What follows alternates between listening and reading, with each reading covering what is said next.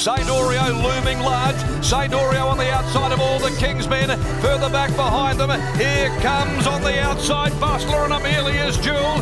St. Oreo, Amelia's Jewel. Amelia's Jewel hits the lead, going with a Bustler, but the Jewel sparkles in the giddies. Amelia's Jewel has beaten Bustler. In the railway, they straightened up and Comfort Me made a run at them. Ranged up, grabbed the lead from Maritino. Resort Man got an inside run. Buster Bass, Search and Rocks behind them. Alaskan God, Tricks of the Trade. Tricks of the Trade is gathering them in. Here comes Tricks of the Trade. Tricks of the Trade pulls a little bit of magic out of his Tricks of the Trade and he wins the Railway Stakes. Wellington rounding them up, and Lucky Sweynesse is coming with him. Side success with a kick. Wellington has to fight. Lucky Sweynesse has gone past him. Lucky Sweynesse has taken over. Lucky Patch hit a gap late. Lucky Sweynesse is in front of Lucky Patch, and Lucky Sweynesse wins the sprint. California Spangle leads 350 to go, and he has a kick as you'd expect. Golden 60s two lengths away. Here's the race we wanted to see. Spangle against 60. Spangle still a length in front of Golden 60. The champ won't lie down. California Spangle, Golden 60. He's not ready to surrender that crown, and he's going to beat him. Golden 60, all class, all champion, all speed. Romantic Warrior is looming ominously on the outside. Tourbillon Diamond has a run between horses. It's Romantic Warrior, the leader now. From Money Catcher, Tourbillon Diamond. He's getting through from Karying Star. Romantic Warrior, first up from the Derby. Conditions holding. He's holding. He just finds a way to win. He's a great horse.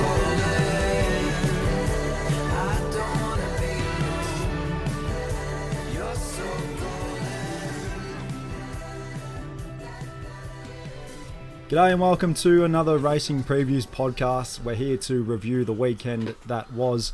Uh, we've just listened to some of the highlights, which included the Ballarat Cup, the Gong. Uh, we had the Preludes Day over in Hong Kong. We also had the Railway Stakes, the Group 1 taken out by Tricks of the Trade. Uh, we were without Will Alford tonight. He uh, has got a few other commitments, but we are with Nick McWalter and Willie Barbs. We've got you back on again to obviously discuss what was a great weekend in Perth and in Hong Kong. How are we doing, fellas? Yeah, good. Thanks. Thanks for having me back, boys. Not a problem, Nico. G'day, lads. How are we? Good to good to get have a little bit of green on the weekend. It has been a, a tough month. Oh, well, it was the uh, it was the deciding factor whether I was getting on a plane on January 13 or not. So, yeah, it was it was nice to be on the right side of it for once. The Magic Millions is what you speak of. Absolutely can't wait for that. But let's rip straight into the review. We'll start where we always start. Ballarat. Nico, do you want to start with your girl in race one? Hypothetical. Oh, we got off to a good start to the day. I th- thought, oh well, it could probably only get worse from here. So it was nice. it, it was nice that it's, it stayed uh, stayed relatively uh, relatively good from there. Fair betting move. Um, yeah, I, I wasn't short of confidence that she had the map advantage and a fitness advantage. I didn't think that the two horses resuming that are going to be better over further were going to be good enough to run past her, and yeah, she kicked their heads in. So she was abs- absolutely truckloaded. Two Yeah, dollars she- eighty or something I took, and she jumped even money. She she touched in the red. Yeah, she was. She was the only one they wanted. Um, you saw that. I think Jules Valance put up a Twitter update right before the race saying, like, this is the only horse they want. The other ones in the market, Defining and Ballet Rich, obviously ran well, but the market was telling you that they weren't ready, and this mare was the the race fit mare. Um, she's only gone slow to the 600, 2.2 below standard, um, but then she's come home real quick, 5.2 above. So she zipped home, um, given an absolute peach of a ride by Ben Melham. And yeah, this was obviously her race. Can she tackle better? She probably can. I think she could win a bottom end stakes race, whether that's going to be Mares only. sooner rather than later. I'm not too sure, but um, Ballet Rich will definitely be a great bet next start, 1400 metres. She ran super on resumption, and yeah, I'm, I'm not completely sold on defining. She's got that SP anchor versalation that everyone froths, but like someone's got to. Someone's got to be second in second elect in the market. Yeah. I think that's I think that's all it was. Yeah, absolutely. Let's go to race eight. Um, I will quickly say I think you can follow Bally Rich stepping up in trip. I think you can follow the Quinella. They are well above 78. Grade race eight was the Ballarat Cup over 2,000 metres. Um, Miss has led this, and I couldn't really tell watching it live, um, but she's led this at a very, very, very fast tempo. 17. Oh, sorry, that is the class average. So she's led at 16.2 lengths above the all average. So lightning um, fractions. It is worth noting that we started on a good four at Ballarat. By the time we got to race eight, it was a heavy eight. Um, she's led at a frantic tempo, and the two class horses have come to the fore here. We talked about a big betting move. This was another one, Banker's Choice. Um, $4 into $3.10. Atishu was pushed out to $2.70 late, and Banker's Choice was the strongest. I think Johnny Allen captures his third or fourth Ballarat Cup, and yeah, nice horse. Quinella Smart. Thoughts? I'll go. Um, yeah, look, there was one that I got wrong. I zigged where I should have zagged, but I, I, I don't regret my decision at all. I took whatever price I took, about three dollars, three dollars eighty or so after deductions for Atishu. I think I took about four dollars twenty, and then some deductions and stuff after that. But yeah, look, uh, the money was expressed late to tell you that Banker's Choice uh, was there to win. Um, I just didn't think necessarily that that's what he liked doing, but he had he had all the right form. If you the form was pretty obvious in the form guide, and I, I knew the form that he had. I just I just didn't really want to be with him, so uh, I don't regret the bet. I was just beaten on the day, but yeah, I don't think um, I don't think Atishu's lost any admirers. Yeah, no, not at all. One thing I will say quickly before you go, Barbs, is um, they talk about the the wet track ind- indicator on um, whose podcast is that again? Um, having an absolute mental blank here. Year round carnival. Vincent Vince uh, Vince. Vince talks about the wet track indicator, and I think this really really strong money for Banker's Choice late was obviously. I think he is a better wet tracker than Atishu, and I also think they must have thought they were going to run fast here. We saw Banker's Choice run so well in the Crystal Mile at the Valley. That was a fast tempo on a heavy track. Apples to apples here, the form lined up. And look, I know Atishu does get through a wet track, but I think Banker's Choice was the one who gets through it better. And that was potentially part of the reason why the money just came in absolute droves late. Um, yes, they were both peaking for 2,000 metres. Atishu probably peaked last start as well, so potentially she. I, I thought she was still really good, but yeah, Banker's choice. If if he was going to run his race, then I can see why the market was always going to come with him. Billy Barbs, what were your thoughts on the Ballarat Cup? Um, yeah, well, they steamrolled him really, really late. I reckon it was in the last minute. I was in the tab um, in Hobart, and I reckon I took about 420, probably about a minute before the jump, and then I looked back at Sportsbet, and he was 310, like at the jump. It, they smashed him late. I think also to note uh, as well, Ballarat late was playing super, super wide and to Hmm. the runners off pace. So I think they also looked at that as well. Like the, the track pattern suited him down to an absolute T. Yeah. You just wish uh, the Waller horse wasn't scratched because I feel like they would have only scratched because of the wide barrier. Um, what was his name again? The OTI horse. I forgot what his name was. Um, but I he can't came, see it in the results. His Yeah, he- name was Long Villas. Long Villas. Um, he came out of the five diamonds and his form looked absolutely outstanding for this. But he drew cast. I think he drew fourteen or something. And um, Waller, we know he loves his barriers, and I think he's scratched because of the barriers. Um, he probably would have ended up in the right spot on the day anyway. So Not feel like- only stuff up in the race. what a tissue. Why is Polly Gray not run? Oh yeah, I'm not That's- sure. Surely there's got to be more to it than that. If there's if she hasn't got a little issue, complete silliness. Yeah, she's obviously a different horse on a on a heavy track. She got she got her perfect track on Saturday and she wasn't there. yeah. yeah, complete miss. If she if she was okay to run, then yeah, I, I absolutely agree, complete miss. But hopefully there was something wrong, and they didn't just open the form guide on the Sunday and on the Saturday, sorry, and see a good four and go, no, she's out. They didn't Anyway. even do it on Saturday. It was a Friday that sh- they took her out. Friday afternoon. Yeah, then surely there was something wrong. We'll have to follow that up. Let's go to race 10. It was only a benchmark 84 in name, but it certainly wasn't one in nature. We've seen two very, very good horses, probably even three, maybe even four, but you can definitely Four. focus on the Quinella um, and the trifecta. You want to chuck in the fourth one as well. But Green Fly has produced a massive final 600 metres, eight lengths above the all average off a slow tempo. They only went 1.8 fast to the 600. So he's re- unleashed with a huge turn of foot. Obviously, I think he ran on Cup Day and he probably just wasn't in the right part of the track. He was absolutely in the right part of the track here at Ballarat on Saturday. Um, Detonator Jack. Johnny Allen, probably not his. I'm not sure. I don't know if you can bag the ride too much, but Ben Melham has out outridden him here. He's found the fast lane. He's come steaming home down the outside.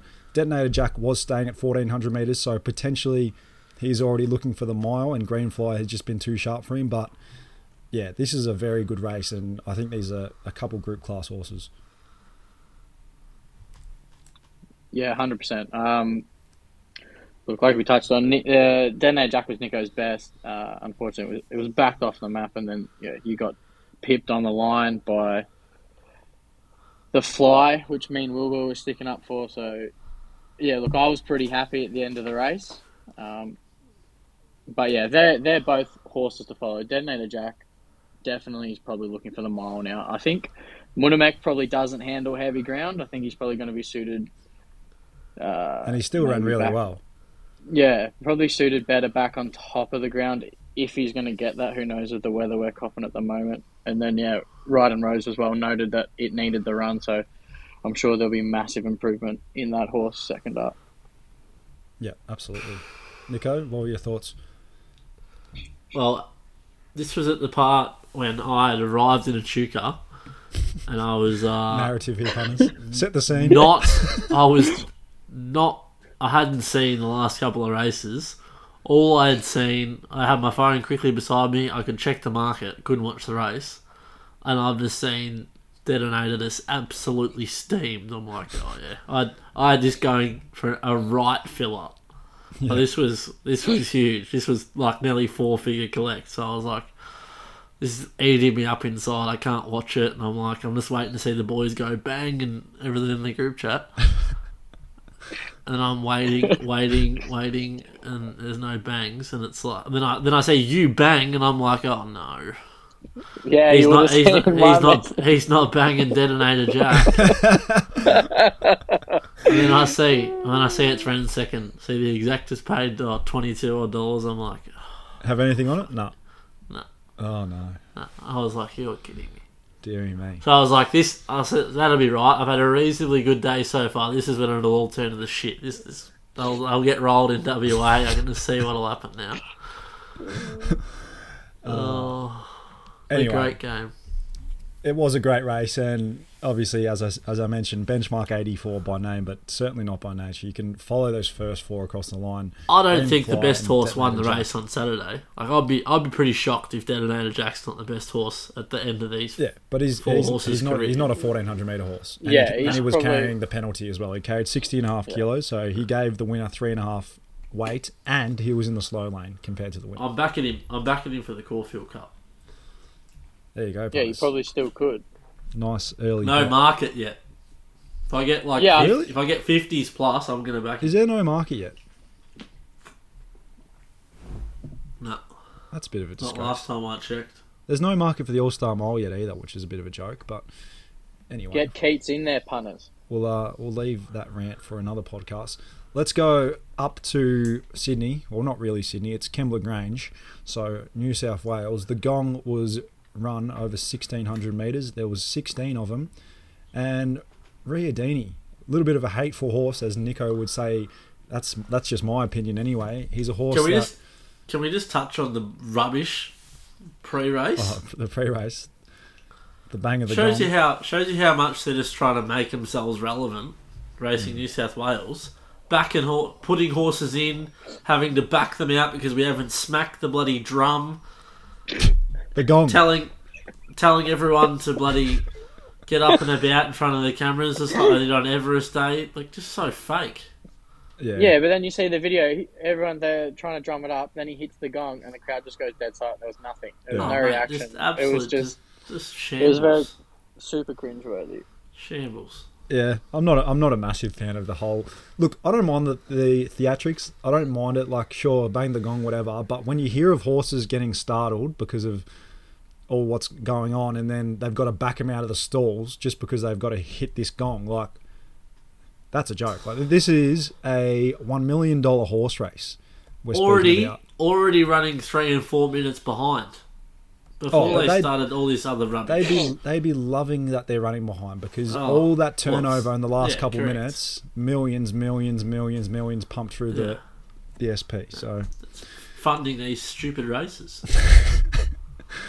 anyway, let's get on back onto the race. Riodini has been able to come from off the speed. So Gai Waterhouse and Adrian Bott have you know kind of turned this horse around, who was one dimensional, um, in my opinion. Anyway, they've the leaders travelled 11 lengths fast to the 600 metres and they've come home slow, but they have gone out very, very fast here. And he's been the strongest one late. For me, he's been a, a bit of a hard horse to catch, and I certainly didn't catch him, but he did win here as the favourite, $6.50. Um, I thought Brutality ran well, but he, he was given none from the outset. They dragged him back to last. Um, Purple Sector was the other bet we've had. He's just a bit of a nonny. Um, he, he had all his right conditions on Saturday 54 and a half kilos, barrier one, perfect run, and couldn't get the job done. Old Flame has run well again from well back. Um, but yeah, all on as a winner. And I think, I'm, I'm starting to think your mate Brutality, he's a bit like a, an old blue jacket we used to back. Someone pointed this out and I said, he's dead set the same horse. Just Who? an absolute shadow. Osborne. Creadiris. Oh, Creadiris. Oh, Just an absolute, almost- just, just always gets back. He's always the flashing light. He just doesn't go past them. I don't know. I don't know. Like he he settled dead last year and like a clear dead last. He's been beaten 1.6 lengths, and I think the whole prep is a cock up.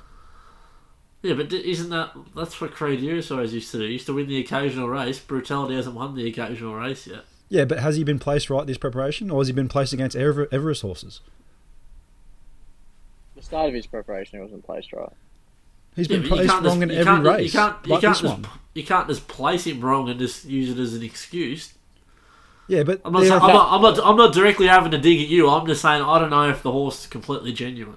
yeah, but I don't I know, know if what you're ha- saying. We haven't had a chance to see if he's genuine because he, like, he's a 1400 meter, 1600 meter handicapper.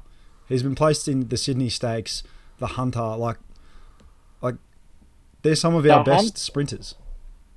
The hunter placement was strange, given that all the word was he's going to the gong, he's going to the gong. Like, was he underdone or something? Why, why did they run him and then back him up? I If don't his whole aim was if his whole aim was Kembla Grange the gong, then you wouldn't have thought he would have needed to go on the hunter. That that was just very strange. 1300 meters straight to 1600 meters on the back up Yeah. for a target race. Like, I don't know. I don't know. It was a, it was a no weird sense. platform. But anyway, Will, what do you think of the race? Uh, to be fair, I didn't have a bet. I looked at it and I thought, nah, six fifty the field, no thanks. I wasn't interested in this race anyway. Yeah. Um, which I touched on. on Horrible on races the- to bet into.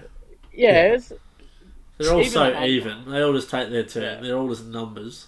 Yeah, I agree. It was the same. It was just. I, I, I watched the race. I thought Old Flames' run was huge. Hmm. It was the barrier gave it absolutely none. Probably if it draws softer, it probably wins the race. To be fair, um, and that's probably the only thing I'd follow out of that race. So I think it's He's flying that horse. actually got Absolutely yeah, it's flying. actually got talent. Yeah, His form guide's a bit inconclusive, Old Flame. He's gone super this preparation. Yeah, yeah. I yeah. I think the, the runner in the the Like weekend that last that time, that, thing at, that day at Caulfield was an absolute tragedy. And then he got he Where- copped he copped an absolute peach from J Mac At Flemington, yeah. And at tried to win. Flemington. Yeah. He's a good he's a good Group Two horse. Agree with all the above. All right, let's crack on to race nine. We saw another progressive miler. Or he'll probably get further in time, 2,000 metres beyond. It was Nugget in the benchmark 88. Obviously trained by Ciaron Maher and David Eustace for the Australian Bloodstock team. He's carried 62 kilos. I think, what was it? He's only his second start in Australia. He ran on Cup Day and he ran well there, but got a dry track here. Um, it was a very, very arrogant win, two and a half lengths just about off a fast tempo. Um, and he's kind of faced the breeze from a long way out here. They, Collett was just happy to have him three wide, have it had a trail um, into the race, and he's been much too good. He is a lot better than this grade, I would suggest. Hundred percent. that's what made it even worse. After seeing him absolutely piss in, being Hmm. off the map, I'm like, oh well, Detonator will not lose now. Yeah, but Green Fly was in that race, so you had the Green Fly. You know, they all come out of that same race. Didn't they, Jack, Mudamac, Green Fly? All come out of the same race. Well, this is this is it. This is the next. This is the next bunch of horses who could be Group One level in the coming, hmm. you know, coming season or two. And this is another one. We got to mention it. His name's Nugget, and he could be running in the Ingham next. Tell me that is not oh. hilarious. Isn't I it think- funny? Isn't it funny though? Like at the start of the spring, everyone's like going on about oh how like we've you know we didn't have no Hitotsu, we didn't have no think it over, we didn't have you know a bunch of those good horses, and everyone's like oh no Incentivize. incentivized. Yeah, I was looking. I was thinking, like it didn't come to mind quick enough. But everyone's like, oh, we- we don't have enough good horses, and then like you get to the end of the spring, like right now, you reel off like some of the stayers that are now there heading into next season. You've got these other horses that are very progressive, and it's like hmm. as soon as someone like starts to question the depth, there's always those horses that are going to take the step, Yeah. or there's a Yeah. bunch of them that are able to take the step. So yeah, gets you. I'm so I'm so excited. And we're summer, like Yeah, absolutely. me- Hopefully they all stay fit now. and healthy. That's the only thing you pray. We've Oh, already had yeah. Barclay Square go down today, so there's one progressive three-year-old who won't we won't see in the autumn, but yeah, hopefully they'll stay fit and well. Hopefully, it's a theme at the moment. Lately, all the good ones in the Mm. last Did- year, two years. No, we've Did you no boys luck. see? Uh, did you see the video of Hitotsu at Ciaron's today? I haven't seen him yet. I saw Gus fir- say he looks good. First bit of under saddle work. Love it. Uh, the only other race, obviously, at Kembla was the last, and my boyfriend What a and also David Gately's boyfriend, Tamerlane. All he needs, lads, is dry tracks. I know he's been given another PR. here. He'd be a He's, Group One star on a That- good track. and and Zach and he got he, he got the ultimate gear change at Sydney at the moment. He got Zach. Zach Lloyd aboard. But honestly, Not this Zach horse, Burton. No, the, the, other, the other star Zach. this horse is a horse that you know he he was a little bit hateful, but he used to like he's he's got a lot of wet track form where they used to ride him back, and he'd always come home and kind of just plug away, and he was turning into a bit of a money muncher. But this preparation, he's got his good tracks. He's been able to settle close. He obviously led in this race, and the money was relentless. Really, we tipped him at eight fifty on close friends. He's ended up starting four dollars twenty. Obviously, there was a little bit of deductions to come off that, but we still, I think we still got high sixes. Um, so yeah, all he needs is his dry track. This is his level. the rating isn't great. It's only uh, what is it? He hasn't even broken benchmark, but still, this is his level. Seventy eight grade. Place him in this again, um, and he can win again. The the ride was super arrogant too. I don't know if you paid attention to it, but Zach was like turning around, having a look at the top of the straight. Yeah. So I think the horse potentially had more to offer late too. Yeah, yeah, fair enough. All right, let's go to Ascot. Obviously, the Group One Railway meeting over there in Perth. Um, I think it was what was it? A soft seven or a soft six on the Thursday. Uh, obviously, sunshine, twenty-seven degrees, beautiful weather in God's country, Willie Barbs, and they've started on a soft five. I think race two is where we're going to kick off. Yep. Yeah, God's country over there. It's beautiful. Looking forward to going back for Christmas. Actually, get some sun. Uh, yeah, race two. Very strongly with Pikey, and he duly saluted. That was probably the easiest watch of the afternoon, I reckon. Yeah. A long way out. He looked like he was just going to belt him, and he did. Yeah, absolutely. Um, as soon as he took that gap at the top of the straight, it was all over, really. Mm. Um, Kulf was obviously held up in between runners, and it was never it was never looking like winning. But this truly inspired. This was only a 66 plus race over 2200 meters, but he looks every bit a Perth Cup horse. Um, it'll be very interesting to see when the Perth Cup market comes up, what type of price they put him up because.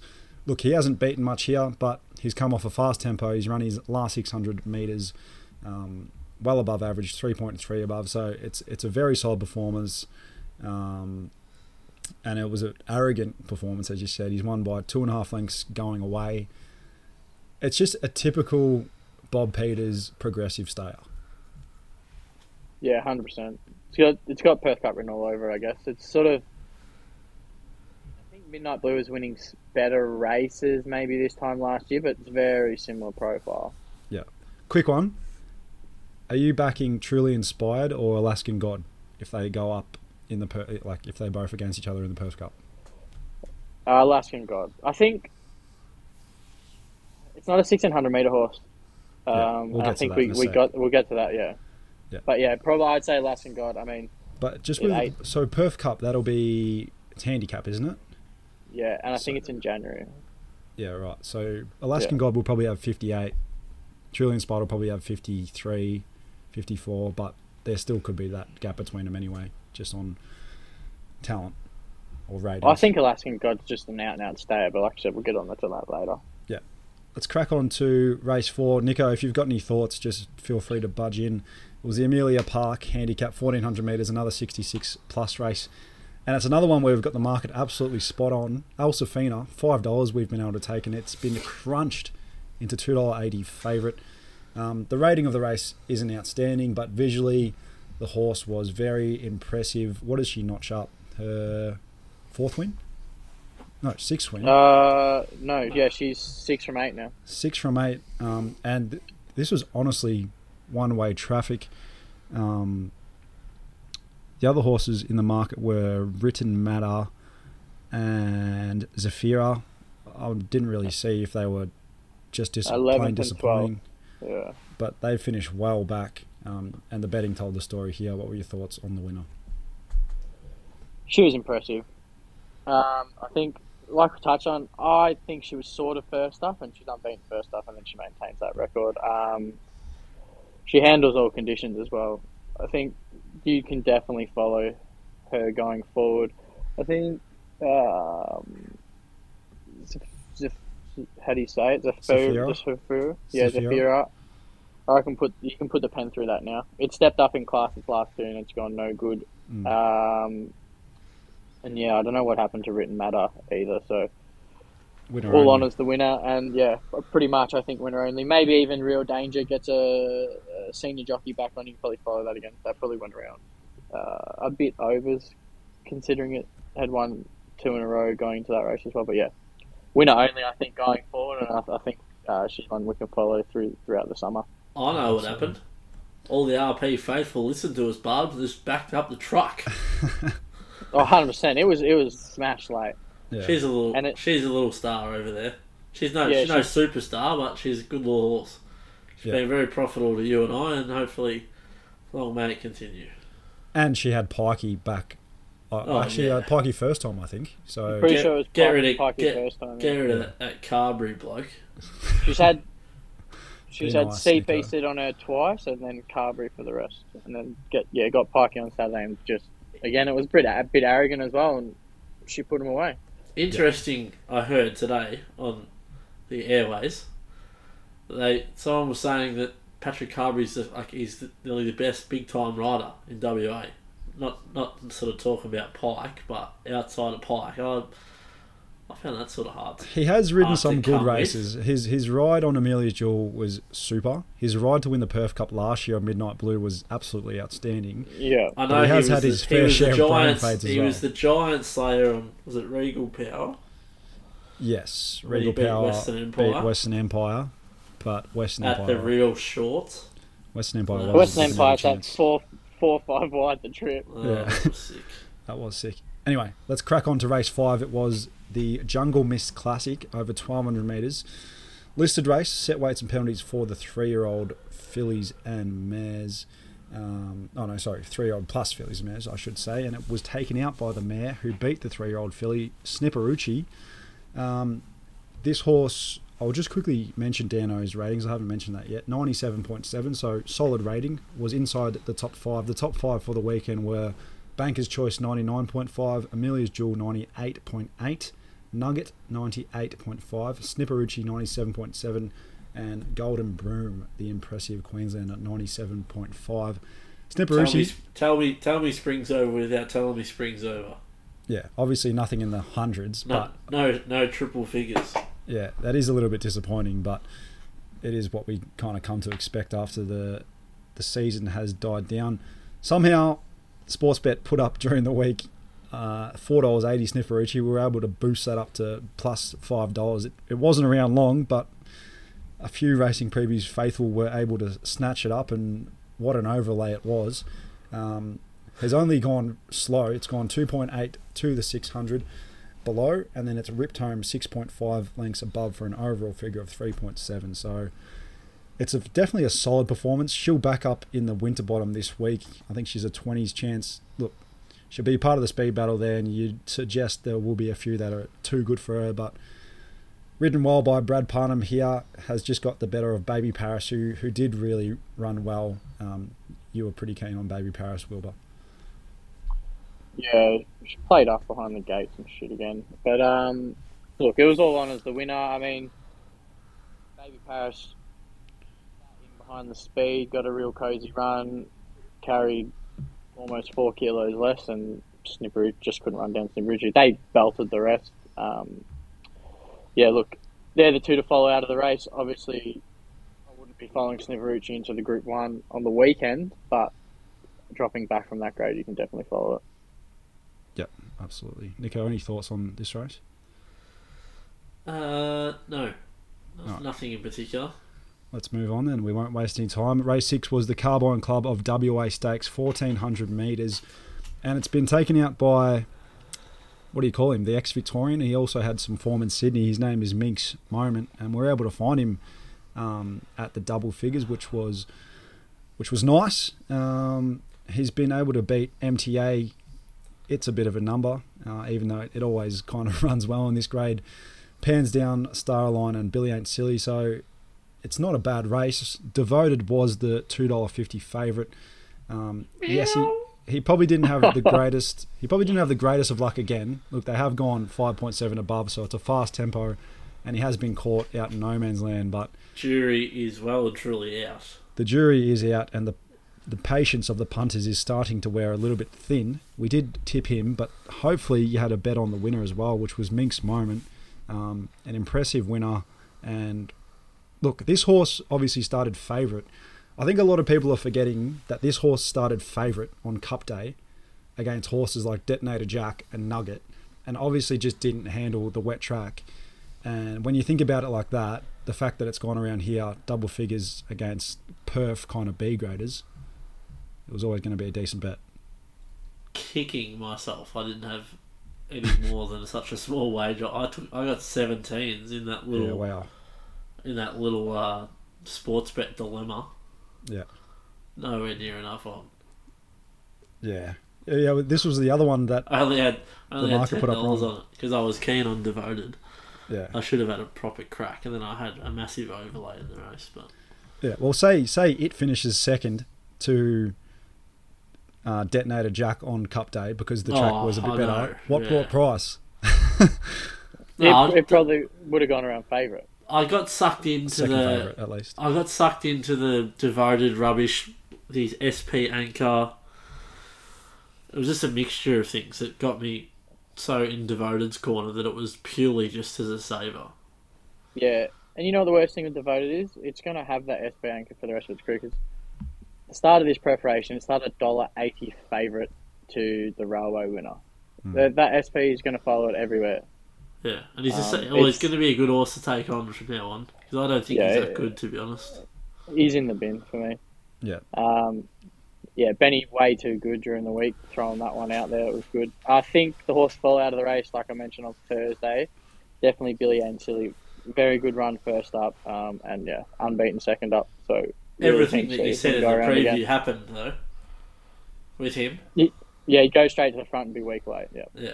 Yeah, he'll grow a leg second up, and you can definitely follow him in the same Yeah. sort of grade. I would have thought. Hopefully they don't. Hopefully they don't aim up too high, because I I don't think he's a Group One horse.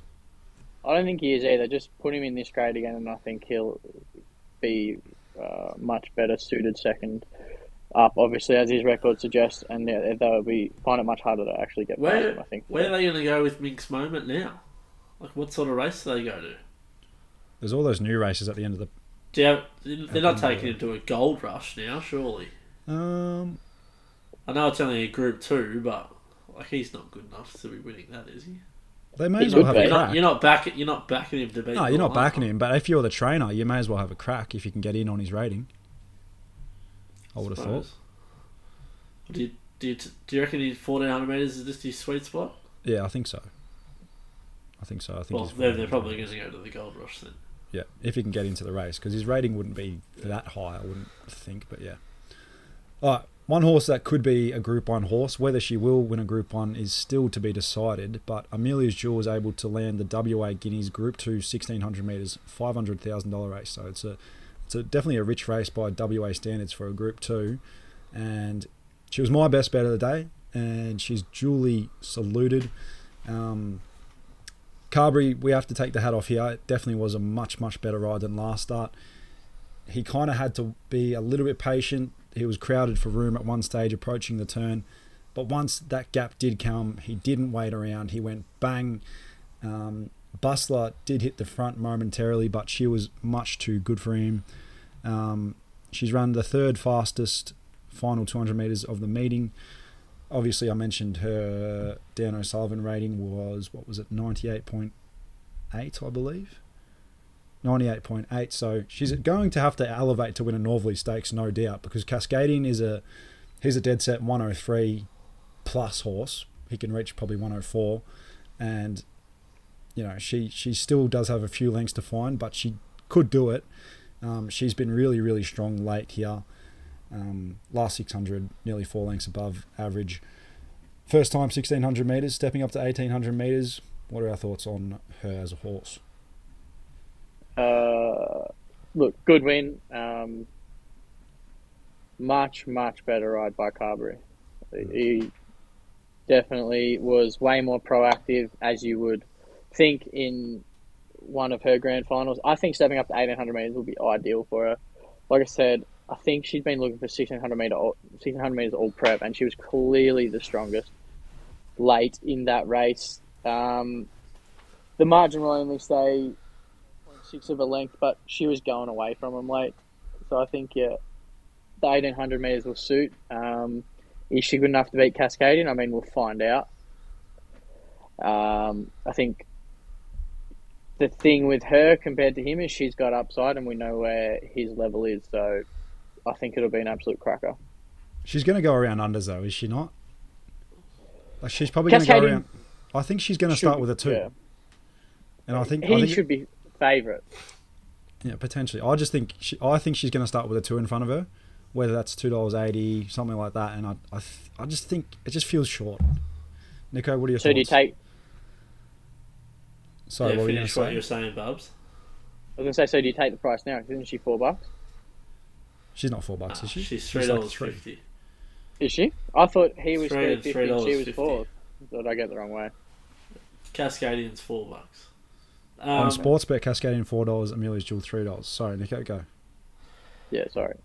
yeah, um, yeah, she's a she's the little star in the making. Um, amazing these horses in WA. They've always got targets on their back. They still rode to get her beat. There was Mm. pushing and shoving that middle section. I was like, oh no, this- is not what I wanted. Um, but yeah, you just there was never going to be any issues. As when she was out at the top of the straight, you knew that her turn of foot to get her out of trouble. Um, yeah, it's exciting uh, to have a horse like her.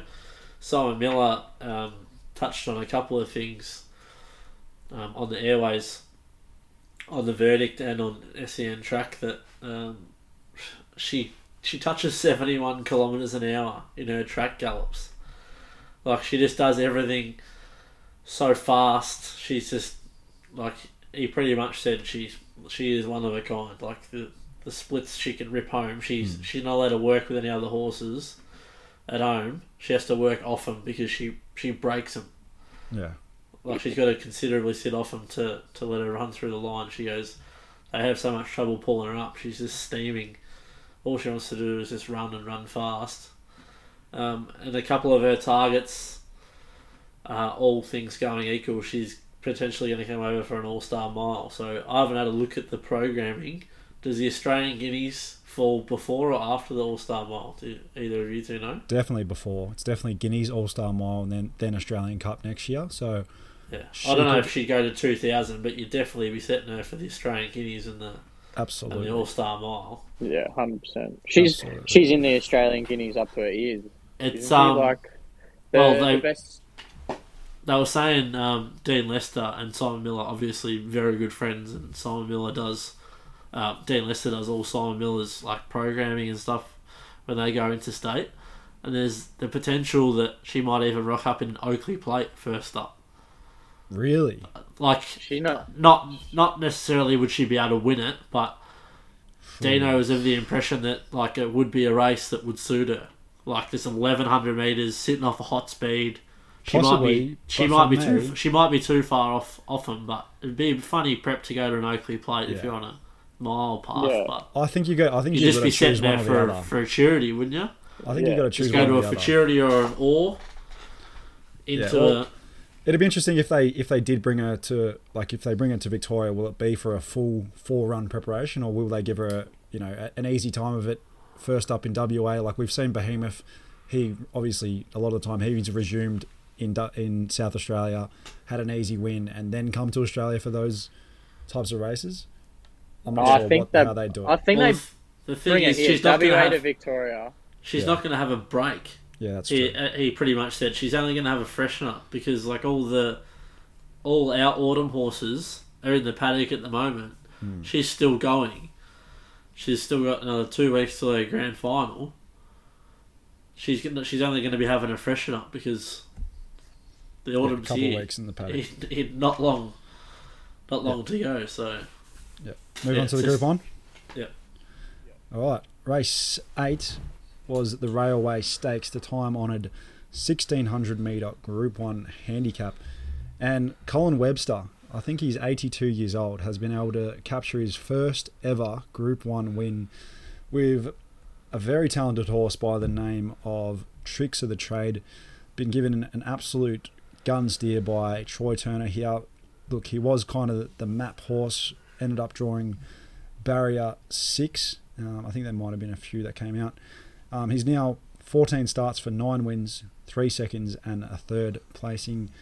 Um, and the final 200 metres has been very dominant here. Obviously, the horse that we're on, Alaskan God, has massively underachieved. 1600 metres second up, was he just flat?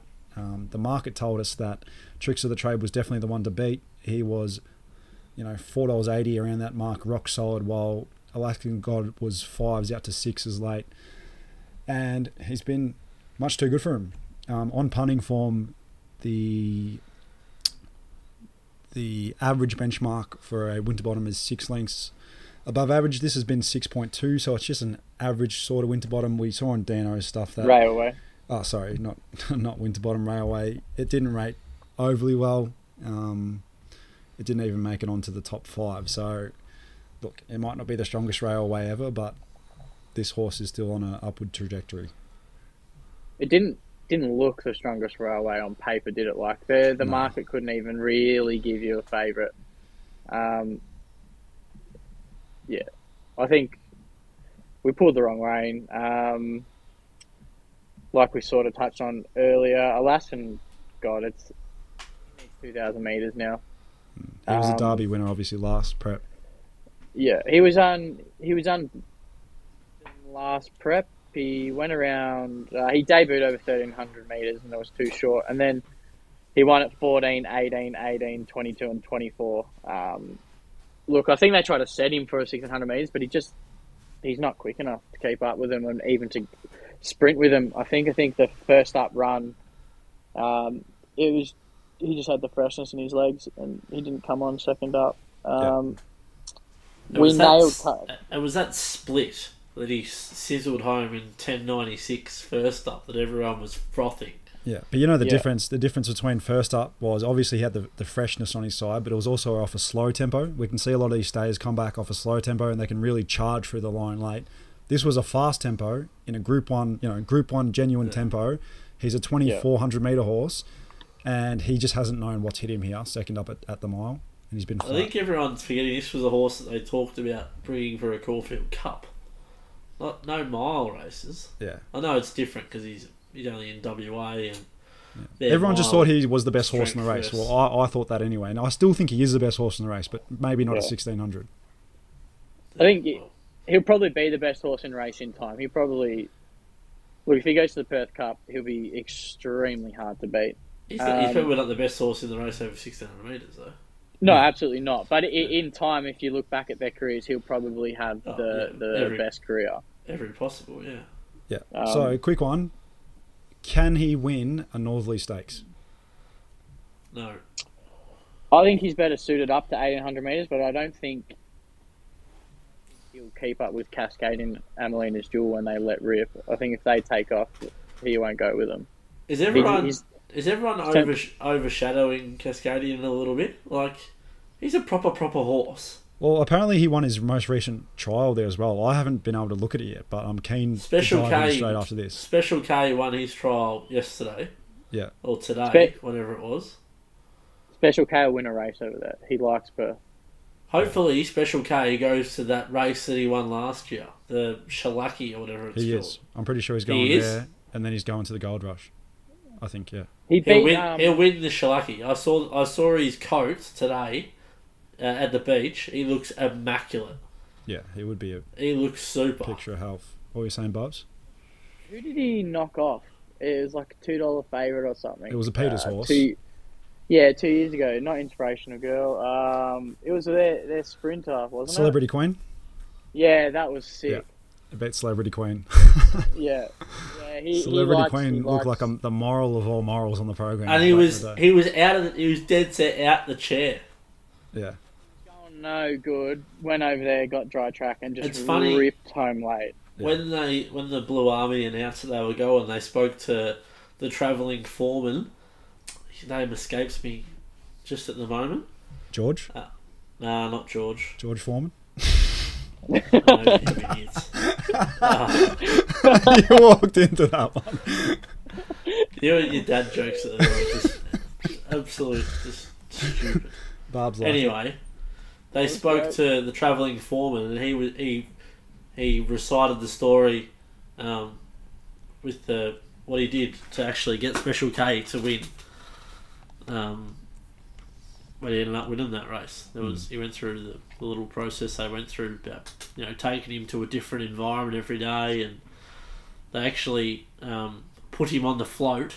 Drove twenty minutes, even though they were right across the road from the racecourse, because they knew he's Special K is that much of a nut job Yeah. that if he if he knew that he was just walking across the road, he's got no chance.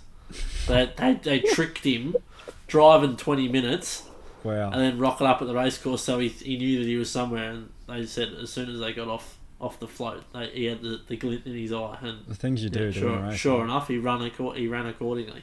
Two stones lighter, and he's still an absolute nutter. All right. Yeah, Let's go.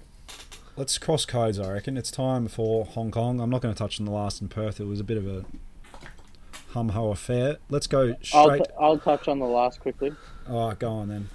Yeah. What do you got for us? um, Nothing except just quick shout out to uh, Smithy Yeah. for hel- helping me get out of a little hole in Hobart. I won't go into the details, um, Back but the winner.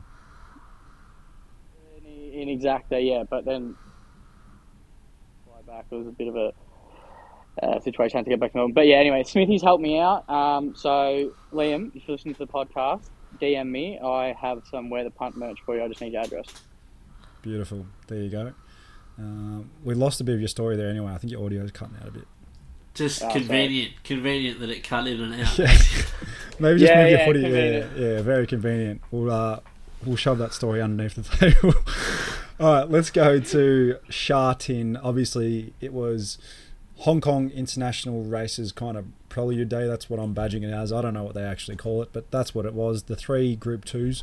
The only Group Two they didn't have like a, a preview to was obviously the Vase over 2,400 meters, but they obviously had the sprint, the mile, and the Cup preludes. My The first cup's bet, a bit of a prelude, isn't it? Prelude for it. what? Yeah, the three, but not they don't have the Yeah, but. I'm saying I'm saying the cup is a bit of a prelude because some horses are going to step to 2400 meters. Oh yeah, yeah, yeah. I, I get. Yeah, I guess. I guess so. Yeah, yeah, They don't have a 2200 meter race though for the Vase, like because yeah, I think Senor Toba would have been absolute bet if they did. yeah, yeah, for sure. Um, race three was my first bet of the day. This horse, um, he's only a little galloper. They were saying on on the on the vision, and um, he's been able to win again. He's a little beauty. His name is Running Glory. He was second up, and he was given an absolute peach of a steer here by Zac Purton.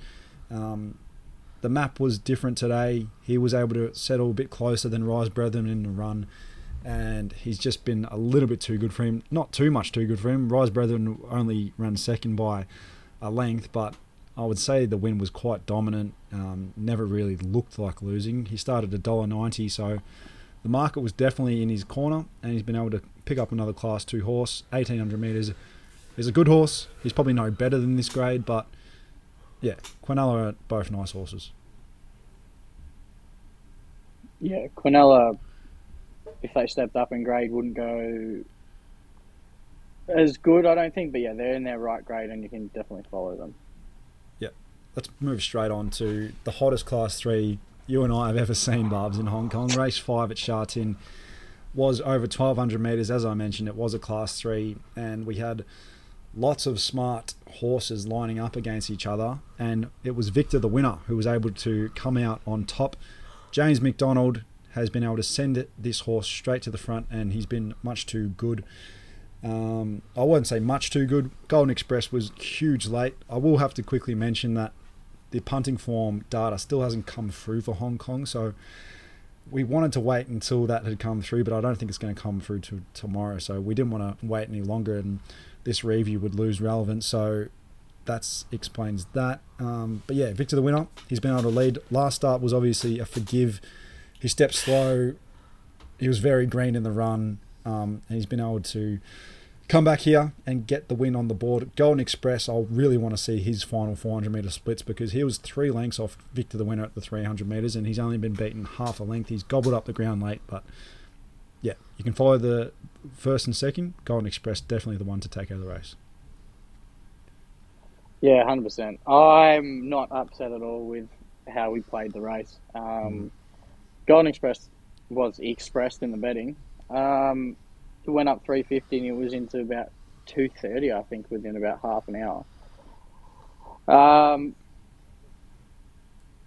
gave the winner Peach. Uh, they both sort of jumped together, and Zac snagged back, and J Mac took off, and it was pretty much all over from there because Golden Express got stuck up in traffic, didn't get out to about the 200, and as you mentioned, charged late. I think there's another, well, there's probably the other two that we touched on in the preview. Lord Thunder did work from the wide barrier, and then Island Golden is an absolute spastic. Mm. It's it's beauty, beauty, beauty joy vibes. Like it, it, about the seven eight hundred meters, it was traveling nicely uh, in a in a um, good trailing position. Traveling And then- deluxe. It just all of a sudden decided to uh, buck jump and drifted its way back in the field. Um, Yeah. I just want to quickly touch on the um, the betting here, and it, the betting's probably told the story here. Um, obviously, Golden Express was expressed as you said, and he started the favourite. But Victor the winner, just in that last few minutes of betting, he Yeah, was really was steamrolled late. Obviously, he was always going to map to lead from barrier two. Uh, Island Golden, the market definitely knew with him. fives. Yeah. Five dollars out to sixteen dollars at the jump. Didn't absolutely friendless, and you can see why. And Lord Thunder's kind of just held his price around the eight dollar mark. Um, look, he's finished well down the track, but I don't think that was a true reflection of his overall ability. No, I think the race might have been a little too hot for him. He couldn't get the lead. Uh, yeah. But yeah, the first two very smart. Uh, the second horse is the one I want to follow out of the race if they come up against each other Yeah, again. Nico. Missed opportunity. You could have taken three dollars eighty Golden Express upon upon markets dropping, and you could have got about four dollars Victor the winner at one point. Yeah. He was uh, he opened 440 on Bet 365. Yeah. Oh, Eh, well, if, if- if, if taking- back in time, if taking two bets is your thing, I guess. I mean, if you're taking those two bets, that means you're taking even money for either to win, which is A bit short. it is like some people would like doing that and some people wouldn't. I'm more of a back one and then have the exacta the other way, which is which is what I did Which here. is yeah, I did the same. um, what did the exacta pay? It paid paid nine. Nine bucks. Bucks or something. Yeah, Paid it nine wasn't too bucks. bad in the end. So that's pretty good, considering those were the two.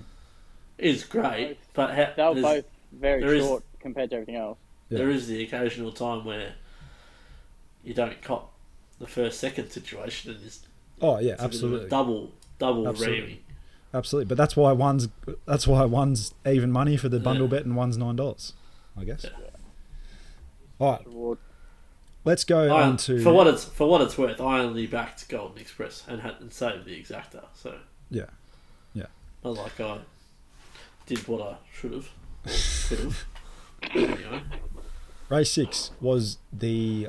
I'm not even going to try and say that sponsor name. It was the Sprint 1200 meter Group Two, the Bock Private Banking JC. I don't know. Um, Lucky Sweynesse has been the winner here.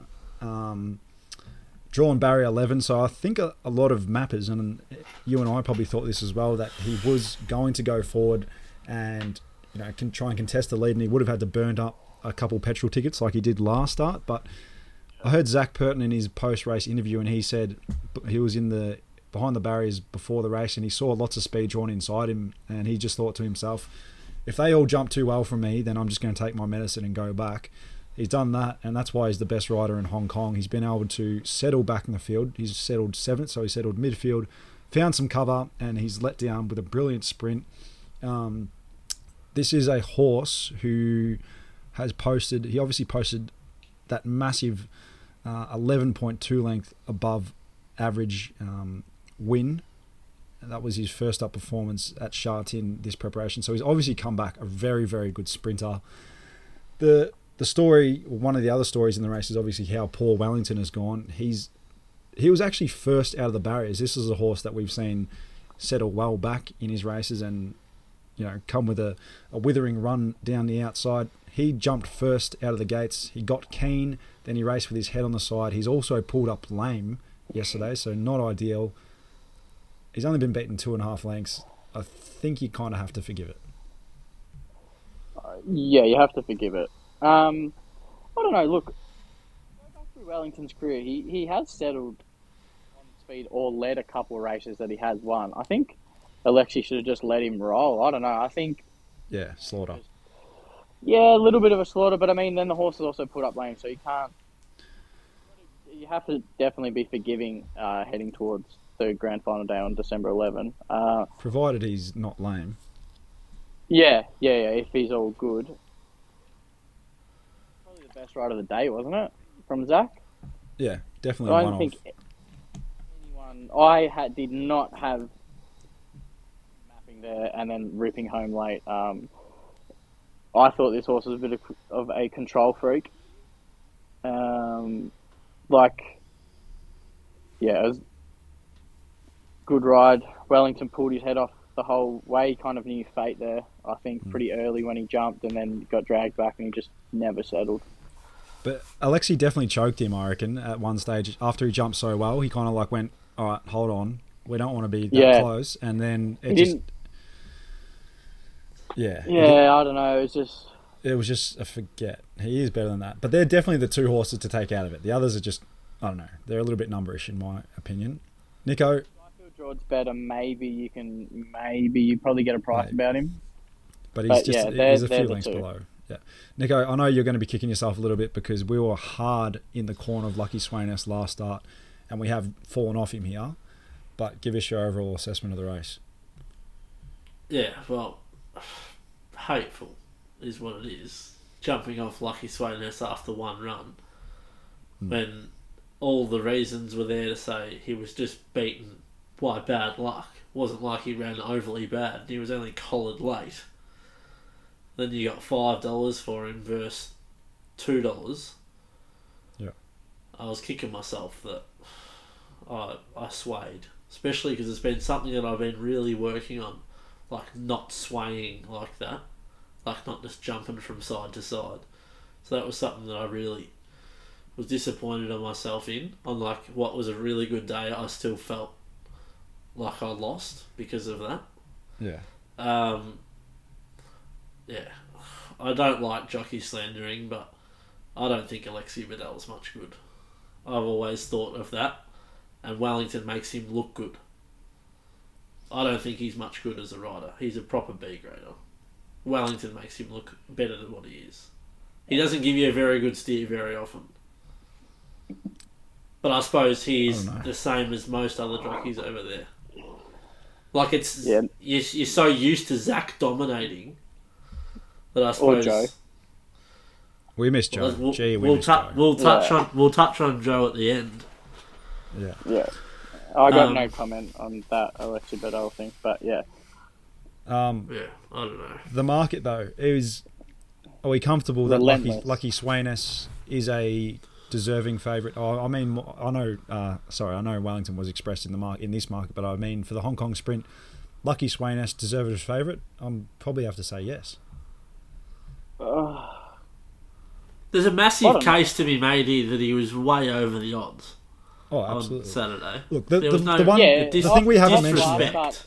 there is there is one thing we haven't mentioned yet, and Wellington had a three kilo swing for beating him last start, which is the market has reacted to.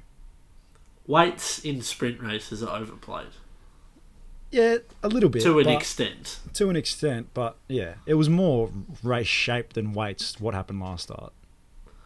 Well, I think there is something to take out of this that Lucky Sweynesse isn't a one trick pony Yeah, that a few thought. yeah, Like Zac, Zac was more than happy to sit behind. yeah. He's got a good team. and and and he he shadowed those thoughts that yeah he was confident that the horse didn't have to lead like if he was dictated to like he was he was happy to take a sit and let the horse finish off worth noting with Wellington, uh, his first up record to his second up record is very different. He's only been beaten once first up, where second up he's had five goes at and he's only won once. So maybe No. he just has a bit of the second up blues. I think I I I'm probably still going to be with him in the Group One uh, if he's uh, good to go and Yeah. gets through It's no, interesting. he's got to go. He's got to go under undergo a proper vet examination. So yeah, we'll see if he pulls up all right. That's I'm just probably still practice. with him. Yeah, that's Is just there- practice. This might sound a bit post racy but is there is there a means to say that Wellington like shouldn't be a horse that's so short given that he is not that much better than them? Like you're saying Benny that he's got what a length on them? Yeah. at his best? They, they seem But- pretty even over there so for a horse that's only Yeah, minimally minimal just better than them he shouldn't be Well- massively apart from any horse in the market is my view looking at it Yeah, now if i know you- that it looks like i'm talking through my kick but moving forward he's a horse that i don't think there should be a massive discrepancy in him being a lot shorter than horses like he was on saturday like he shouldn't be three points closer if he's only a length better Well, he's not going to be on the next start, will he, No. Bubs? and you got to look at the first up run. Uh, Lucky was a dollar seventy, and he was nine bucks. Yeah, exactly. Like, they just flipped. so that that that price was that price was completely wrong with Wellington, and that's why I was with Wellington that day. And I think, look, Wellington just didn't show up on Sunday. Um, did touch on that. I, we did think five dollars for Lucky Sweynesse was a big price. If he, yeah, well, I had it down as a two horse could race. get across. I had it Yeah. down as a two horse race, and yeah, if there's if it's a two horse race and one's five dollars, then yeah, it is it is a decent price. But I can at the same time I can see why Wellington started around the even money mark, even shorter. He carried sixty one kilos first up. His punting form performance was 3.8, 3.6 lengths to the 600. He came home in 7.2, so he's absolutely monstered home for a 10.8 um, overall figure, and he's just he just hasn't gone any good on Sunday. No, it's just it's just a massive forgive run. You always forgive a good horse one bad run. Um, Yep, and that's yeah. what, what I didn't do. I don't think Lucky Sweynesse was bad though, but when he ran second to him, like That's He what might makes have it even worse. But Yeah, it to was a do a bit run. bit more of extra work. Like they were both fantastic. They were both the two horses in the race, and just Wellington didn't show up, so we didn't land the exact the saver, unfortunately. There. And yeah, I don't know. Just I think we got to. just I'm just going to say it. We'll go on to race seven now. Just back, Yeah, just, just back on. Wellington and Lucky Sweynesse into this horse, and you will not be losing on Hong Kong International Races Day. I think you'll get five dollars, five dollars fifty for both doubles. Back the truck up, and you won't be losing. Group two, sixteen hundred meters. what are you gonna say, Bobs? We've got those trebles going. So Yeah, yeah, yeah. We, we absolutely do, but I've got to assume that not everyone has that.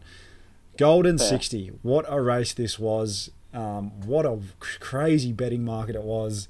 Um, California Spangle, yes, he was the fit horse. He was third up. Um, he had the fitness on his side. He was always going to lead. Zac was going to be able to go whatever pace he wanted, whether he was going to go fast or slow. I had no idea what pace he was going to go. He's gone for the second option. He's gone really, really, really slow in front, and he's made Golden 60 chase him. He started at $1.55, $1.60, so he's been $3 all in into $1.55. Golden 60 has been $1.30 all in, out to as big as $2.10. You could have got $2.50 on the boosted prices on Bet365. So for a horse who's won, who had won 21 starts out of 24, getting $2.50 about him you know, which is means he's only what is that a thirty something percent chance of winning is pretty crazy. Um, Golden sixty has had to pull out all stops to beat him. He's run twenty one point three two seconds for his final four hundred meters, ten point four one for the four to the two, and ten point nine one for the two to the post. It was a popcorn race. Uh, it promised to be this, and it delivered. yeah, it was. It was just sit back and just watch the best horse in Hong Kong try run down the up and comer, and that's exactly what he did. It was insane. Mm. It was. I think I took two twenty, uh, golden sixty. I was I wasn't going to bet. I was going to sit out like we all sort of were going to sit out. Um, the golden sixty would go around dollar fifty, and Spangle might get backed into two fifty or something like that. But yeah, that wasn't the case. Um, I personally think Zac went too slow. But then also, was, does, does Zac maybe not think Spangle gets a strong sixteen hundred meters, and that's why he crawled? Because if you look at his second up run, this prep when he only beat Eric the Eel by length. Um, that was over 1600 meters, and they went slow there as well. Hmm. There is a potential that he is a better fourteen hundred meter horse. Going into the four year old series, we both didn't think he would run 1600 meters, and we thought it was a massive mistake them actually going through the series. Yeah, he obviously won the Romantic 1800 meter race. Yeah, he won the 1800 meter race, but again, Walked. he controlled it. It was a ridiculous tempo, and Romantic Warrior had so many things against him. Yeah. But Um, yeah, I think and that's one of the best the best wins I have seen off such a slow run tempo. I can't wait to see the punting form data. Obviously, we, we've got the we've got the raw numbers, but it would be great to see what it rates against the class benchmark and the all benchmark.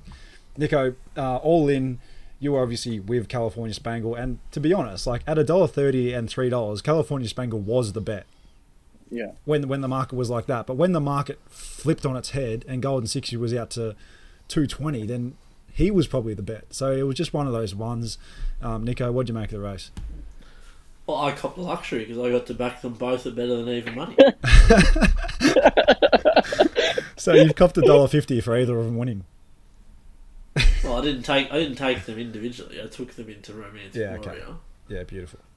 Um, so yeah, obviously I backed um, I backed Spangle at two dollars twenty on Saturday night into the two dollars forty Romantic Warrior. Then I backed I took the dollar sixty obviously um, on Bet three six five. For And then yeah, ended up copping the two dollars ten Yep, yep, yep. with the drift. So um, yeah, played both of them into Romantic Warrior, and I actually backed Golden sixty individually. Mm. Come the jump time, because I was like, this is this is not. This right. is silly. This, This, is silly. Yeah. The disrespect. Uh, no, ca- can we just clear something up? Like I love Golden sixty. I was taking him on on the presum- on the on the proviso that he was a dollar thirty and he wasn't Yeah, going to be a betting proposition. yeah, and I can see If, that. Yeah. if someone had told me that I was going to get two dollars plus, well, that's bet up fill up situations. Yeah. Yeah. I wasn't even going to touch the race. I just wanted to watch it. But once he started drifting, it was like, how can you not? Couple of things also. The to market's take almost out got of it right. The market almost got it right. It almost did. Yeah, That's the thing. Like, it was the best race, it was so and good. I don't think Spangle's done himself any favors by going sort of slow. That's played into Golden 60's hands. Like he, to me, Zac hasn't used his his only edge that he's going to have for the whole preparation. Like if he was going to beat him, it was going to be on Sunday, and he didn't use that to his advantage. Hmm. Like there's there's definitely reason to say like I know Golden Sixty didn't blow out late, but he they, surely he, he couldn't have zipped home much quicker than he did. So No. all it would have had to take him was a half furlong earlier for Zac to click the tempo up. and Vincent and might he- have been caught napping. And Vincent might have been caught napping. Looked like he was going to launch and just sort of peter out that last fifty. So, yeah, there's- Vincent, yeah, Vincent did say post race that he was he's Wary? not wound up. yeah, he was- eighty percent. He said yeah, doesn't he have to be feel- wound up when he's just when they've walked and sprinted home. That is that is true. Played it played into his hands in the end. Like Yeah, he, he yeah. peeled out. He, he mentioned he peeled out early because he knew Zac was going to take off on the corner. He didn't want to let him get too far away, and he basically just said he knew the horse would do everything possible to run him down, but he just wasn't sure Hmm. if he would get him late because he's only eighty percent there. Yeah, that's Basically, that's what he said. He was saying that he was running on heart, not Yeah, on fitness. But, um, But just yeah, just an unbelievable race. Like Golden Sixty, he's definitely my favourite horse of all time. The, the best horse I've ever seen live is obviously Winks, but in terms of betting, um, Golden Sixty is actually a horse that I've like. He's a horse that what he's won twenty two starts from twenty five starts, and so often you can still back him. Like you can still back him. I wasn't going to touch him at a dollar thirty. When he got out to a dollar sixty, I'm like, like I said to you, Nico, even if he didn't get out to a dollar fifty, I wasn't going to back him. He got out to a dollar sixty, and then he kept getting out, and I'm like, I knew that. I knew. I've got, I I've knew got to have a bet here. you and I were messaging on late Saturday night. yeah, And I, and I was messaging you, and I saw those prices. I was like, "This sneaky fucker's gonna have a bet. He's gonna have a bet." And then sure enough, to. Sunday had to. Yeah, exactly right. You had to. He's honestly, got- a, do- a dollar I forty, that- I, would, I wouldn't have taken a dollar forty. yeah, that's the other thing with um. I know it's people are probably gonna go, Nico. This is absolutely stupid, but Golden Sixty is a lot like Saunter Boy. Like for a horse who's like he wins so often, you get you, they let you on. Like I think we touched on the last the last Yeah. jumps preview. One, no, the one's last fast and preview. one's slow. no, you, no, How's the best horse in Hong Kong? No, you're missing. You're missing. Oh, no, I get the point. I get the No, point. you're missing the point. I get On the what would Golden Sixty do? he goes missing the jumps racing. Like, it's alright, Nico. Let me backseat. you, you peanuts are missing the point. I'm saying, Saunter Boy, for a horse who wins as often as he does, he's only jumped at an SP lower than two dollars once in his last eight jump starts. Yeah, A horse like Golden Sixty, he's not very rarely is he at a prohibitive price where you can't back him. That is what I meant. The SP profiles on horses that are fan favourites that have picket fences, like they, they're, they're horses that you shouldn't be allowed to back. Or, I get what you're like, saying. What we're going to take out of it is a match race between Golden Sticky and Saunterboy, and it's going to be margin betting only. See how fucking Golden 60 can jump. yeah, we'll put some jumps in there. It can be cross country, cross codes. Not uh, hurdles either, steeples. Golden Sixty will just charge straight through him head first. Let's get this show back on the road. Race eight was the Group Two over six over tw- two thousand meters. So it was the Hong Kong Cup preview. Uh, Willie Barb's bit of a trumpet. Let's you know stuff it. Let's trumpet. Um, Romantic Warrior was our best bet of the day. He's gone around at around the two dollar twenty price, and he's bolted in really. We were both hard against Beauty Joy. We said he's not going to settle. He's gone around at three dollars eighty, which was crazy unders. You wanted to lay at the place. They backed. you you they take it away. Him. Yeah, they did actually. He sta he didn't start three dollars eighty, did he? He started like shorter. No, he was close to three bucks. I think he started. um, Three dollars They- ten. they backed him. I don't know what. Like uh, they backed Romantic Warrior late, and then yeah. they Not backed, backed Joy him. really, really late. Romantic was half steamed and then he eased out late. He touched touched the red. He went two forty into about a dollar ninety five. Go back and out he to went back 2.20. out. Yeah, and they backed Beauty Joy, and I'm thinking, what the fuck? But like I said to you, That's the was- only thing I can was- think of. Yeah. It must must have been my hundred dollar Uh, saver on, on Beauty Oh, Joy. why did steamed you waste?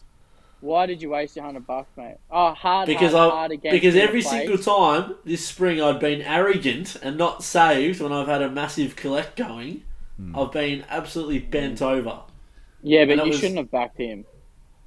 I backed him and I backed um, what's that other thing that's completely finished? Russian Emperor. Russian Emperor, he's done. Yeah, he's done. You know they I gelded agree him. with that. He was he was an entire. They've gelded him, and now he's gone to shit. Like that is the biggest cock up of all time.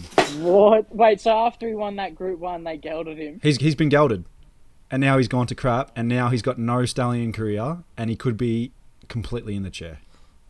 Think of all the millions Not- of dollars they've wasted. Not, not many horses win a Group One then get gelded.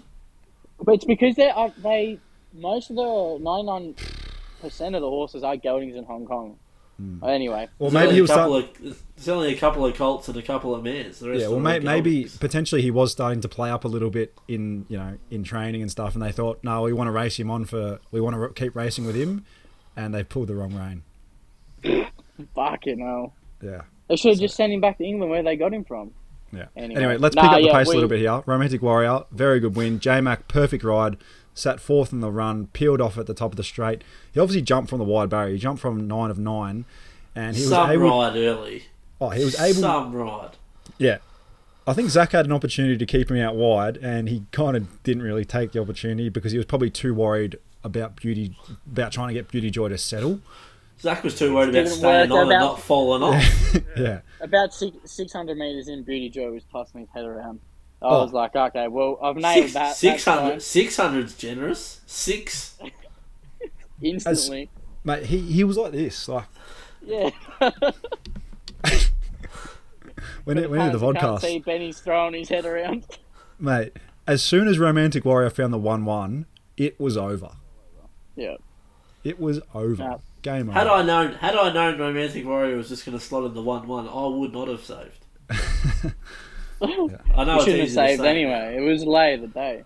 Oh, Look, it's you can't lay in Hong Kong, so the way They need to I laid it, yeah, it's shit. But the way I laid it, which I showed you two boys, was I backed Romantic Warrior, obviously, anyway. But then I had Romantic Warrior in the exactas to beat uh, Eric the Eel, so Tourbillon Diamond, Senor Toba, and Russian Emperor. I was having none of Beauty Joy, so yeah, that paid off really well for us there. I think we both saw that race Yeah, very, very well. Quick one. Let's pick up the pace a little bit. Uh, Romantic Warrior, three dollars fifty for the Hong Kong Cup. He comes up against a couple good Japanese horses. Is it under the odds slightly or right price? Oh, he's he's good, and he probably should be unbeaten in Hong Kong. Like, I still don't know how Spangle beat him at eighteen hundred meters, but I don't know. Jack d'Or's pretty smart, isn't he? He is very smart, and he'll have his supporters on game day. Yeah, I think I think they're going to start. on the Clo- day. I think I think they're going to start close. I think they're going to start like equal favourites. Oh Yeah. well, we're not we're not cheering for the Japanese because J Mac will be riding. I don't know. Warrior J-Mac- Say post race, Karis isn't far off being back, and Oh, If don't Harris give it back fit- to Karis. but he'll take the ride. They're loyal over there. If if Karis Ka- Karis won't be on back. the eleventh I don't know. He'll take the he'll take he'll take the ride. Look, he's a good rider. It's as simple Kar- as that. Karis is Karis is definitely in the top couple riders in Hong Kong. So he's he's ridden Romantic Warrior fine. If he's on, then it's Yeah. it's not the biggest downfall. Let's go to race nine, class two, 1200 meters. wow. It was sad. Well, we tipped um, into this race. Lucky with you, or I did anyway. Lucky with you, and fantastic way. Fantastic way. I think everyone saw what happened. He hit the front. He was all home and hosed. Fifty meters out. He was a nine. He got out to nine dollars. Um, he's tragically broken down in the shadows of the post after being in front. Um, yeah, obviously, rest in peace to the horse. Very, very, very sad. He was a good sprinter. Oh, for the punters, it's just one of those ones where you go, like you just can't say anything. Like a horse is just broken down. It's obviously a sick beat. I thought Beauty Eternal was the sickest beat I've ever had. This is, this is close to it. Um, He was home. He was probably going to win by two. So yeah, yeah, it's sick. But shattering. yeah, shattering. it's. I guess at the end of the day, a horse has lost its life, so Yeah, it yeah, sucks. exactly. But yeah, Saw some Um, good stuff on saw some good stuff on Twitter. If you backed um, the horse that won, you should go donate your winnings to charity. Oriental Yeah, I saw that they, too. They, That's a- they aren't. You shouldn't have won. Yeah. yeah. Well, I actually thought Campione was the winner, and I was going to be Oh. I was going to be sick because Oh. he's led here. I thought he won. I no, no, he they won. put they put number one in the frame. He's carried top weight here at Campione. Um, he obviously had the the weight off with the apprentice uh, Chung on Angus Chung. Angus Chung, um, and he's ridden him really well. And look, Campione when he gets his lead, he did get to the lead quite easily here. When he gets his lead, he is a decent sprinter. Um, but thank God Oriental Smoke has has picked him up in the final bounds of the post because it meant that we got the quaddy. I didn't. I left Campione out because I just thought a couple of these are going to be too good for him. I was right. Fantastic Way was too good for him, but unfortunately, what happened happened, and Oriental Smoke down on the mi- minimum. Or actually, no, it wasn't quite the minimum. Fifty-four kilos, half a half a kilo above the minimum, has been able to get another win, and he's turned really genuine. This horse. Yeah, he has. And for Zac again, who I think rode five or four, had Hmm. an outstanding day. Five, I think it was. Yeah. Huge. Um, but yeah, I think it won. But yeah, he did. So definitely turned genuine this prep. And it's probably you can follow him. Yeah, lucky with I you. think Has he going just has he lost? Has he just lost a length and a half? He's not the same horse, is he? Oh, he he He ran well, but like he, He loomed. he come he come down the outside with Fantastic Way, and Fantastic Way put him to the sword, obviously, Yeah. until what happened. But like they come with their runs together. They they carried the same weight. yeah, I just think, what is he now? He's only five. I don't know. Yeah, something's happened. He had a good win first up. I don't know. Yeah, I thought it was disappointing. I know he ran third, but he's lost the he really should have ran. He should have Fell, ran four. fell in first up. Yeah, obviously a thousand meters, so I thought there was a bit of an excuse Unsuited over a thousand. Yeah, But he's he's not the horse that ran second to Romantic Warrior, and gave him a scare. not at all. Well, that, that But al- shows that thousand meter race. I know I'm short of his best, but obviously hmm. not going very well. He's like he's he's a good horse. He's just not. He just hasn't gone on with it. He's just not a great horse. Like he's run okay here, but like he's just yeah. He's not what I Doesn't thought pay. he was He going to turn Doesn't into. doesn't pay for being okay. He's barely. He's only been beaten like point. You know, point two, but like fantastic way. As you said, Beat him by motor a past couple him. lengths. Yeah. Yeah. I mean, and this horse, go back through his form. He beat Cordyceps six, who he, uh, he's not better than him, and he's Yeah. great. So I don't know. Your audio's yeah. just cutting He's- out a little bit again. Will Sorry. all good. He um, through his form, he beat um, Cordyceps six, who we all agree is a half decent sprinter in Hong Kong. So yeah. yeah, hundred percent.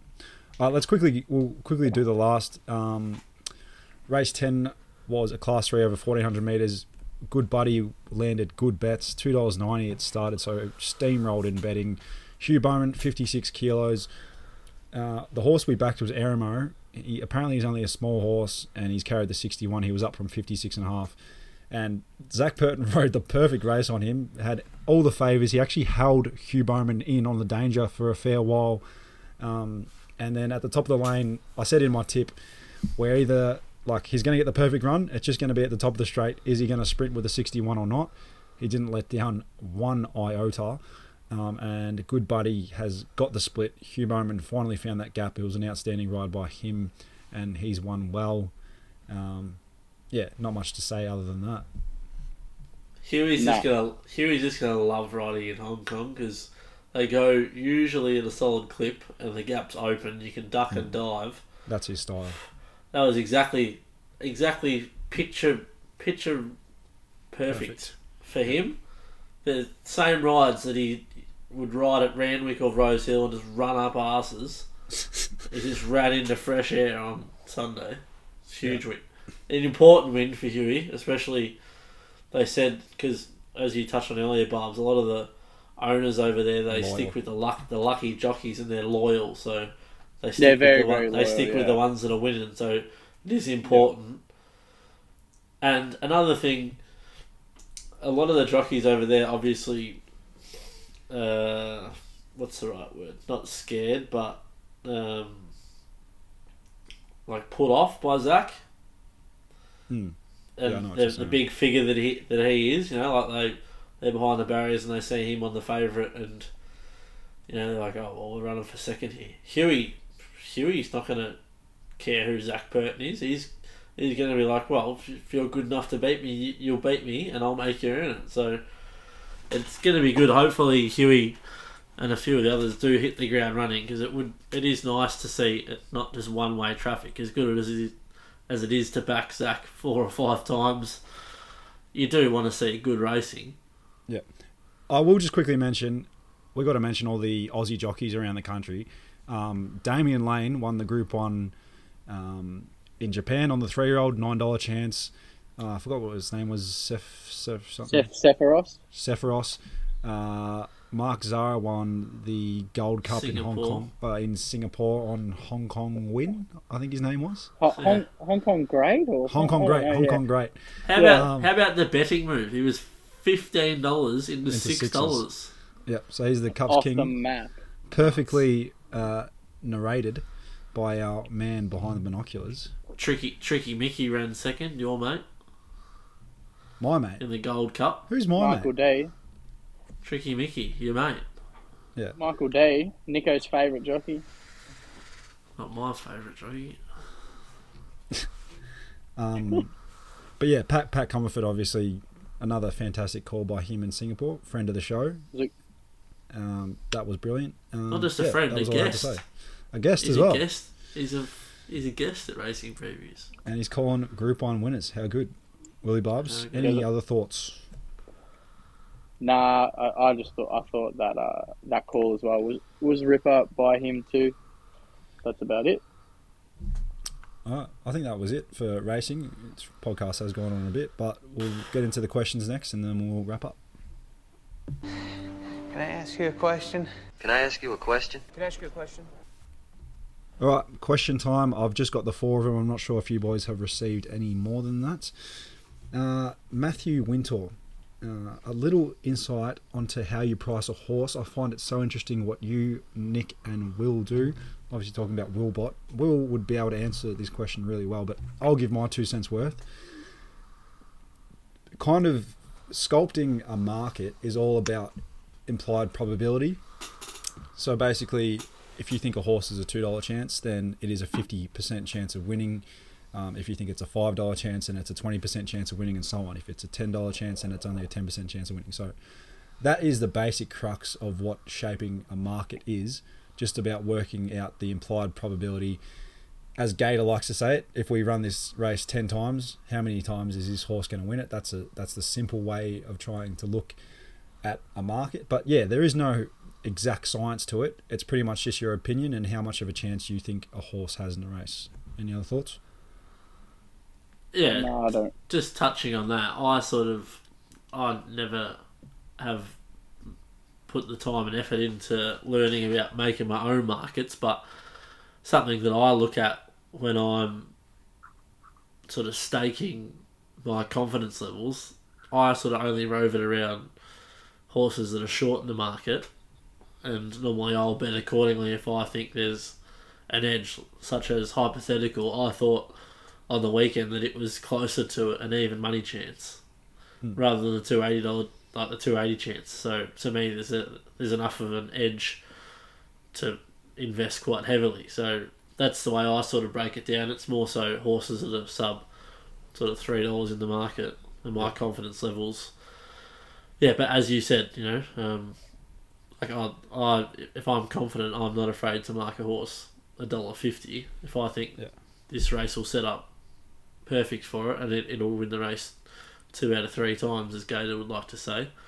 and Um, it do, and you don't necessarily have to say you don't necessarily have to have to shape a whole market. You can just kind of No. see a horse like you and I, Bubs. Like we saw Beauty Joy sitting there at three dollars eighty. Three dollars eighty means that horse wins one out of four of the races, and Wins none out of four. exactly. So you and I probably had it price any price. We probably would have had it twenty to one.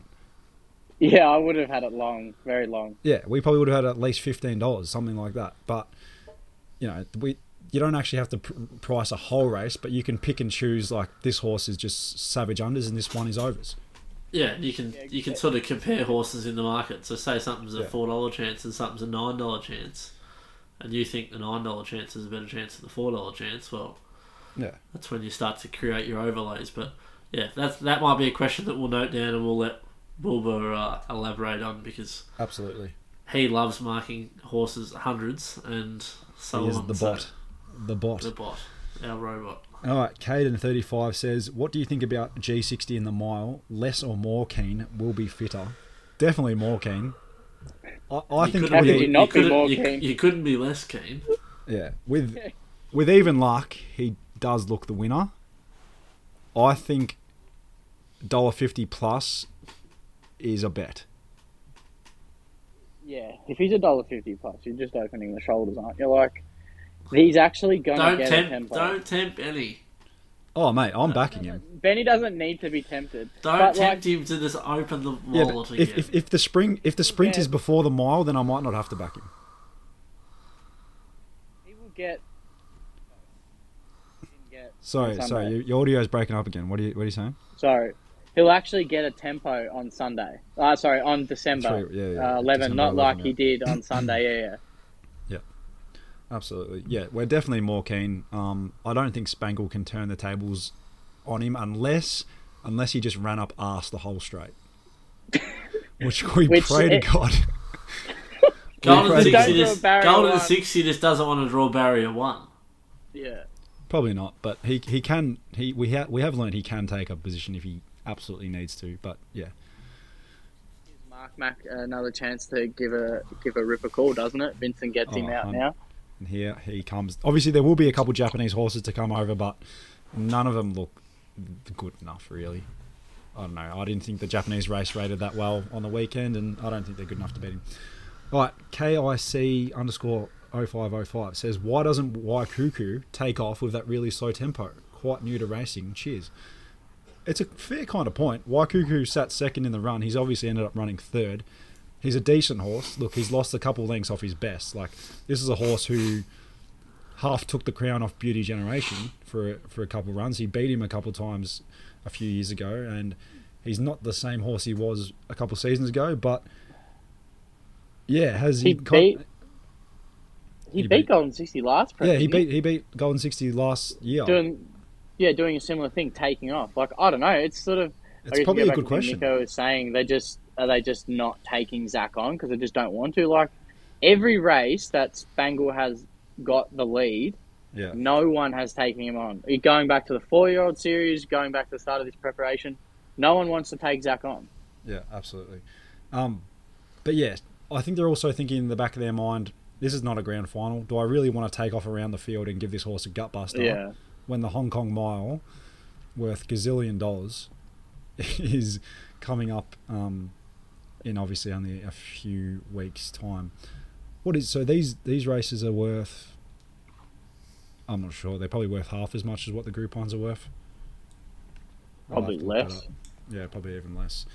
All right, and then the last one is another Hong Kong question. We absolutely love it. It's good to see the racing previews faithful are, are getting on board the Hong Kong train because I think it is one of the best betting jurisdictions in the world. Like the punters are just so well looked after with information and cracking contests. Trent Down says any future bets in Hong Kong, uh, Hong Kong Cup, Sprint, Vase, Mile, etc. Um, we put out one Glory vase in the vase. Glory Vase in the Vase. He obviously ran. He's obviously won two Vases. Short enough now. You're not backing Yeah, it with eight dollars or whatever it is. Still could. Um, there is one horse Golden that we, 60 into him. we put a bet out for, but the price is actually gone, unfortunately. Stone Age, we took $26 for in the Vase. He's into $8, so that was a nice little bet. I think Glory Vase is going to be hard to beat. Um, but yeah, I think most of the futures markets, they're probably right price at the moment, aren't they? There's not that much overs in now. Nah, Golden not after 60. the weekend. Golden 60, $1.70 overs. Is he dollar seventy? On Ladbrokes is $1.70, yeah. Yeah, okay.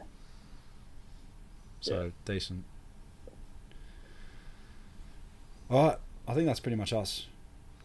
Let's wrap up there. It's been quite a longish review, but there was four different um, jurisdictions we were betting into, so we had to review them all.